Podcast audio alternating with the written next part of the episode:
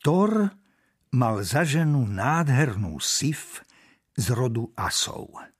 Miloval ju pre ňu samú, pre jej modré oči, červené pery a úsmev, najmä však pre dlhé, predlhé vlasy, zlaté ako lán jačmenia na konci leta. Raz ráno sa zobudil a pozrel sa na spiacu sif. Poškrabal sa na hlave, a potom ozrutnou rukou poklopal po manželke. Čo sa ti stalo? spýtal sa jej. Otvorila oči farby letnej oblohy. Prečo sa pýtaš? Najprv nechápala.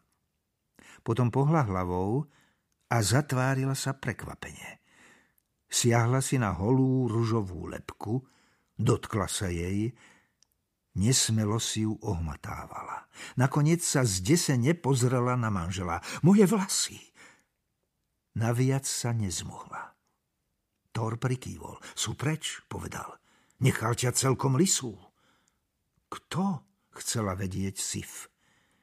Na to nič nevravel, iba sa opásal remeňom sily Megingiordom, ktorý zdvojnásobuje jeho aj tak ohromnú moc. Loki, odvetil. Spravil ti to Loki.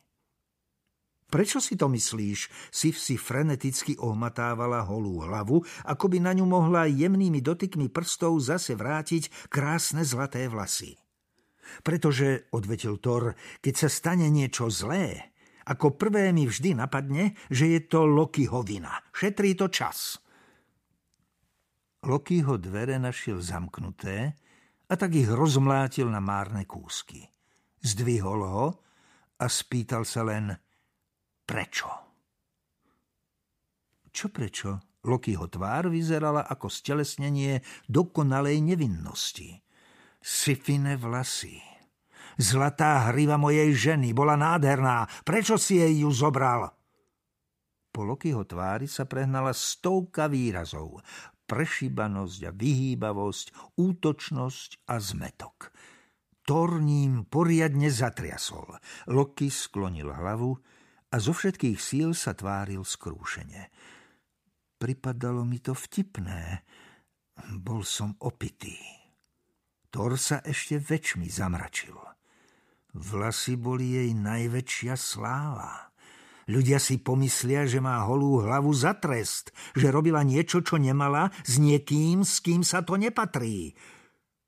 No, áno, pripustil Loki. Na tom niečo bude.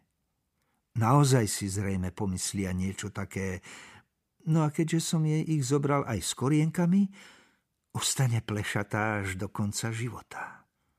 Nie, neostane.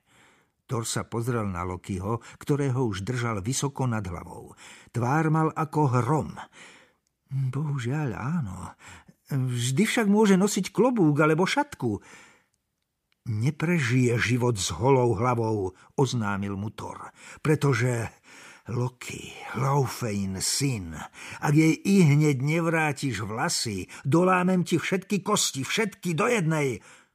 A ak jej vlasy nedorastú, ako majú, vrátim sa a dolámem ti kosti znova a znova. Ak to budem robiť každý deň, rýchlo sa v tom zdokonalím – Pokračoval trocha veselším hlasom. Nie, nariekal Loki. Tie vlasy sa už nedajú vrátiť. Tak to skrátka nefunguje. Dnes, premýšľal Thor na hlas, mi potrvá asi hodinu, kým ti zlomím aj poslednú kostičku. Ale stavím sa, že s trochou cviku to nakoniec dokážem aj za 15 minút. Bude zaujímavé sledovať, ako sa to vyvíja. Začal mu lámať prvú kosť. Trpaslíci! zvrieskol Loki. Prosím? Trpaslíci, tí vedia vyrobiť všetko na svete. Mohli by Sife ukuť zlaté vlasy, ktoré sa jej uchytia na lepke a začnú rásť ako dokonalá zlatá hriva. Oni to dokážu, prisahám. Tak potom, povedal mu Thor, by si sa s nimi mal ísť pozhovárať. Nechal Loki ho spadnúť z výšky na zem.